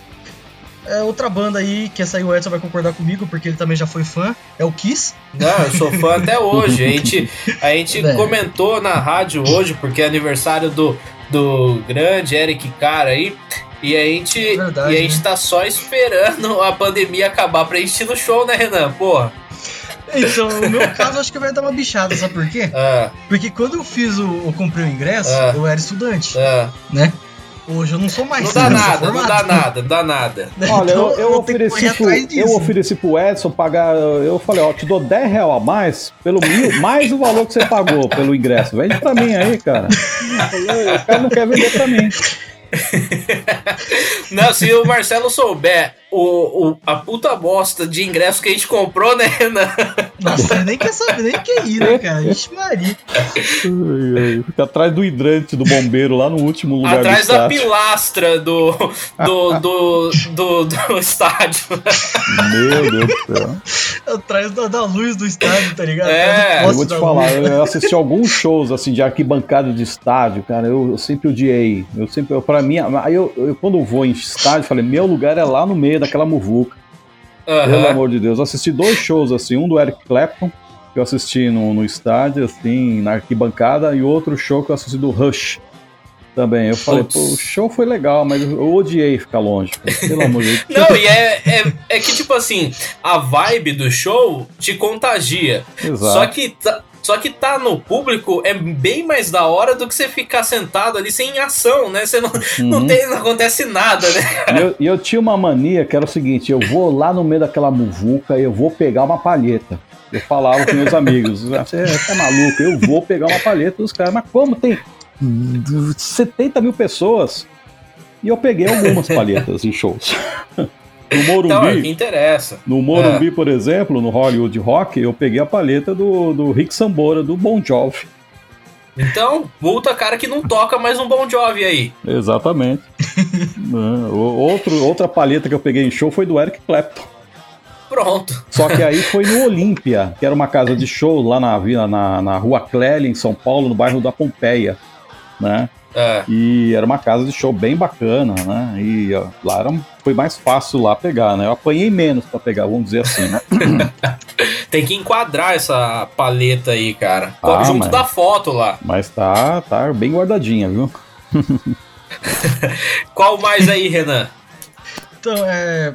Pra finalizar, assim, que são cinco bandas que você falou, né? É. Eu, vou, eu vou falar uma aqui que é uma banda que eu escutei muito na minha infância, assim. Infância entre aspas, aí de 10 a 18 anos de idade, né? Hum, É, foi o Iron Maiden. Muito Ah, bom. sim. Também sou Porque o Iron fãzaço. Maiden, os, os caras têm de álbum, não tem como citar um aqui, porque os caras têm álbum pra caramba. né? Mas, assim, grande maioria dos álbuns do cara, dos caras tem música boa, então não tem como citar uma em si, mas dando é, um destaque pro Fear of the Dark e The Number of the Beast, que são os meus favoritos. Uhum. Sim, só a, só a nata ali do, dos álbuns, né? Exato. Exatamente. Exato. E por um acaso eu também tive a oportunidade de assistir um show também do Iron Maiden também. Foi muito legal também. Esse pode fazer um livro só com os shows que foi ver, né? Exatamente, a enciclopédia dos shows aqui do, de rock de São Paulo. Na época que dava pra ir assistir, não era essa barbaridade de preço hoje, né? Então, pelo amor de Deus, mil reais pra eu ir num palco no, no- no gramado, você tá louco. cara. Tá doido, não dá não. Não, não dá Bom, não. e eu, eu vou falar meus, minhas cinco bandas aqui também. Eu nem preparei nada, mas é o que tá vindo na minha cabeça agora. Bom, eu acho sensacional. Eu sempre vou escutar na minha vida. É Rush. Rush, pra mim, é, fan- é fantástico, Rush. E é também uma das primeiras bandas que eu, que eu tive o prazer de escutar também e conhecer mais do rock, com Tom Sawyer, que estava presente numa coletânea chamada Millennium, The, como que é? The Hits of Millennium. Aquelas coletâneas que vendiam nos anos 90 nas Isso, feiras, cara. isso, isso.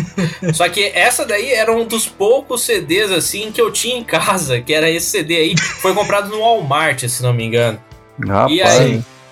Eu lembro até hoje isso daí. tava e tinha todo- Cara, o Walmart tava naquele tinha CDs cesto cara, grande lá junto com as Tupperware É. vendendo, né? É isso mesmo. É porque o 9,90. Walmart tinha música. É, aquelas promoções de 9,90 que ninguém compra o Sim. CD, sabe? Uhum. E aí, Rush é uma das bandas, assim, pra mim, fantásticas. Infelizmente, ano passado, o Neil Peart, grande, o melhor, para mim, o melhor baterista de todos os tempos do rock, faleceu. E a grande cabeça pensante do Rush, o, acho que o maior compositor da banda, né? É. Rush, deixa eu ver o que mais aqui. Supertramp. Supertramp também é uma das bandas da minha vida que eu acho sensacional. Outra banda fantástica que, cara, pra mim é, é tudo assim também. É Van Halen. Sensacional. Van Halen. Depois eu posso ser é, apedrejado por falar isso, mas foi a banda que praticamente, na verdade, em empate técnico aqui entre duas bandas no segundo lugar, mas é U2 e Kiss, totalmente diferente. Uhum. Mas U2 e Kiss tá no meu posto aqui de segundo lugar. Em primeiro lugar, o Renan sabe, é Pink Floyd. Até morrer, David Gilmour na minha... O Renan gosta do Roger Waters, eu sou apaixonado pelo David Gilmour. Eu gosto dos dois. Uhum. é, Não, mas você, não, você, você prefere o Roger Waters que eu sei. Não, assim, as- as- a- o jeito dele cantar é muito mais divertido. Porque o David Moore parece que ele tá morrendo cantando, cara, mas. não, mas é que eu gosto do, do David Gilmour pelo fato dele ter transformado o som do, do que era o Pink Floyd quando tinha só o Sim, Sid sim. Barrett lá. que era totalmente sim, o cara é um diferente. e aí, música, do jeito o que cara ele é um entrou no, no Pink Floyd, ele fez o que é o Pink Floyd hoje em dia, o que a, Não, a galera conhece. Ele consegue, ele consegue cantar as músicas do Roger Waters, né, com a voz dele. Sim. Você, você lembra daquele- aquele show do Pulse lá que ele cantou The Wall? Cara, parecia que era o Roger Waters que tava cantando. Exatamente, sem contar também que em três acordes assim o cara faz um solo de sete minutos, né? Um solo melódico Uhum. e que te deixa, meu, você fica atônito, né? Você fala, meu Deus, cara, Aquela música Crazy Diamond lá, esqueci o nome Shine completo on dela Crazy agora que eu Diamond. diga, né? Uhum. É. Tem 15 minutos só de solo aquela música. Sim, sim. Tirando as viagens muito viajantes, lisérgicas do Pink Floyd, assim, é claro que eu como fã eu gosto de todas, mas pra galera que não tá habituada a escutar música de 15 minutos, meu, bota lá um, um, um The Wall e deixa rolar. Porque aí você vai escutar lá Comfortably Numb, Uhum. é, Another Brick in the Wall, parte 1, 2 e 3, sem menores problemas. É bem palatável, por mais ambíguo que seja isso, mas o seu ouvido vai agradecer e você vai gostar, você vai falar, porra, muito É, só, bom. Só um detalhe, se tiver crianças ouvindo, não mostre os vídeos do The Wall pra crianças, por favor. Nem o vídeo, nem eu o sei filme, já né? assistiram aquele filme, cara, mas É, o filme é muito pesado. Meio traumático. não é muito pra crianças. É traumático, é traumático. Bom, mas eu acho que é isso. É, a gente conseguiu, eu e o Marcelo aqui no, na introdução conseguimos fazer um, um apanhado de informações sobre se o rock morreu ou não morreu, como que anda o rock. E eu acho que ficou bem explicado para você ouvinte aí que escutou o grande jornalista Marcelo Rocha, meu parceiro de redação e bancada, além do meu brother Renan, que sempre tá aqui no podcast dando sua contribuição de cultura musical pra gente. Eu acho que é isso. Marcelo, tem alguma consideração pra fazer aí pra galera? Eu tenho uma, escuta aqui, ó. Conheceu? Ah. Tô aqui quase congelando meu dedo, aqui esperando esse momento, só um minutinho. Bom, é um, um refrigerante que eu estou abrindo aqui. Crianças não façam isso em casa. É uma Coca Zero, né? É, mais ou menos, é mais ou menos. Tava zero refrigerada. Bom, mas é isso, Marcelo. Mas você tem alguma consideração pra fazer aí ou qualquer outra menção que você queira fazer pro nosso público? Olha, eu só acho o seguinte, eu só espero que essa pandemia acabe logo, para que realmente as pessoas possam ter o direito de voltar a se abraçarem, a voltar a curtir o que a vida tem melhor para dar pra gente, porque a gente cansou, a gente cansa de ver injustiça por esse mundo, a gente cansa de ver pessoas pensando de forma negativa, pessoas pensando de forma eh, retrógrada, é, de forma ditatorial e a gente quer liberdade, a gente quer a gente quer abraçar quem a gente quer beijar, quem quer beijar quem quer beijar, a gente quer dançar do jeito que quer dançar, a gente quer cantar do jeito que quer cantar. Né? Então a gente precisa de liberdade e essa liberdade hoje não é possível por uma questão acima do poder do ser humano, que é uma doença, né? Então eu desejo logo que, que, que muitas pessoas se cuidem, que elas possam ter essa, esse prazer de rever seus amigos, rever seus familiares e torcer para que a música volte para o Brasil assim com força total, né? Independente do segmento, quem gosta de, de, de rock que curta o rock, quem gosta de um bolero que curta um bolero, quem, quem gosta de uma música instrumental orquestrada, que seja feliz. Eu desejo a felicidade para as pessoas o quanto antes e que a música seja esse viés para trazer essa, esse bem-estar para a vida das pessoas. Só isso. E que a música seja a liberdade pra todos nós, né? Exatamente. E que nesse dia do rock seja um dia de, de comemoração e seja um dia de libertação para que você possa ouvir no seu radinho a sua música de preferência. Exatamente, que você possa viver o rock não só no dia 13, mas sim em todos os dias, viver essa quebra de padrões, viver essa esse mundo maravilhoso que a gente tem para viver aí. Claro que devido às proporções da Covid, mas logo logo quando passar, meu, esquece toda essa baboseira que a galera dos mais altos poderes buzinam na nossa cabeça e vamos quebrar os padrões. Isso é o rock and roll, isso é a vida pra gente viver e ser feliz. Renan, suas considerações aí. Crianças ouçam rock, é o melhor estilo de música que existe. Com certeza você vai ser muito feliz escutando rock. Eu tenho. exatamente, não, exatamente. Eu escuto rock desde o. Cara, acho que a primeira banda que eu vi foi Pink Floyd quando eu tinha 3 anos de idade, cara. Então, até hoje não parei. Então, você vê. É, o rock, assim, ele, ele me inspira, principalmente quando eu tô trabalhando, cara. Eu tô querendo me concentrar, claro, não vou botar um trash metal quando tô querendo me concentrar, né? Sim, não tem como. é fora de padrão, né? Mas eu boto um Pink Floyd, cara, e você vai, você faz aquela viagem dentro do seu pensamento que vem aquela aquele estalo na cabeça. Caramba, é isso que eu preciso fazer. Então, gente, ouçam rock, não tenham medo de ouvir o que vocês querem. Se a pessoa falar, ah, rock é do diabo, rock é não sei o que, cara, segue o seu pensamento e escute o que você quiser, entendeu? Não vá na opinião dos outros, entendeu? Exa Minha dica. Exatamente. Bom, é isso, galera. Mais um episódio, esse episódio extra aqui do Café com Música. Já tinha lançado no sábado um episódio sobre trilhas sonoras de games junto do Renan. E esse episódio extra para essa data mais do que especial, que é o Dia Mundial do Rock.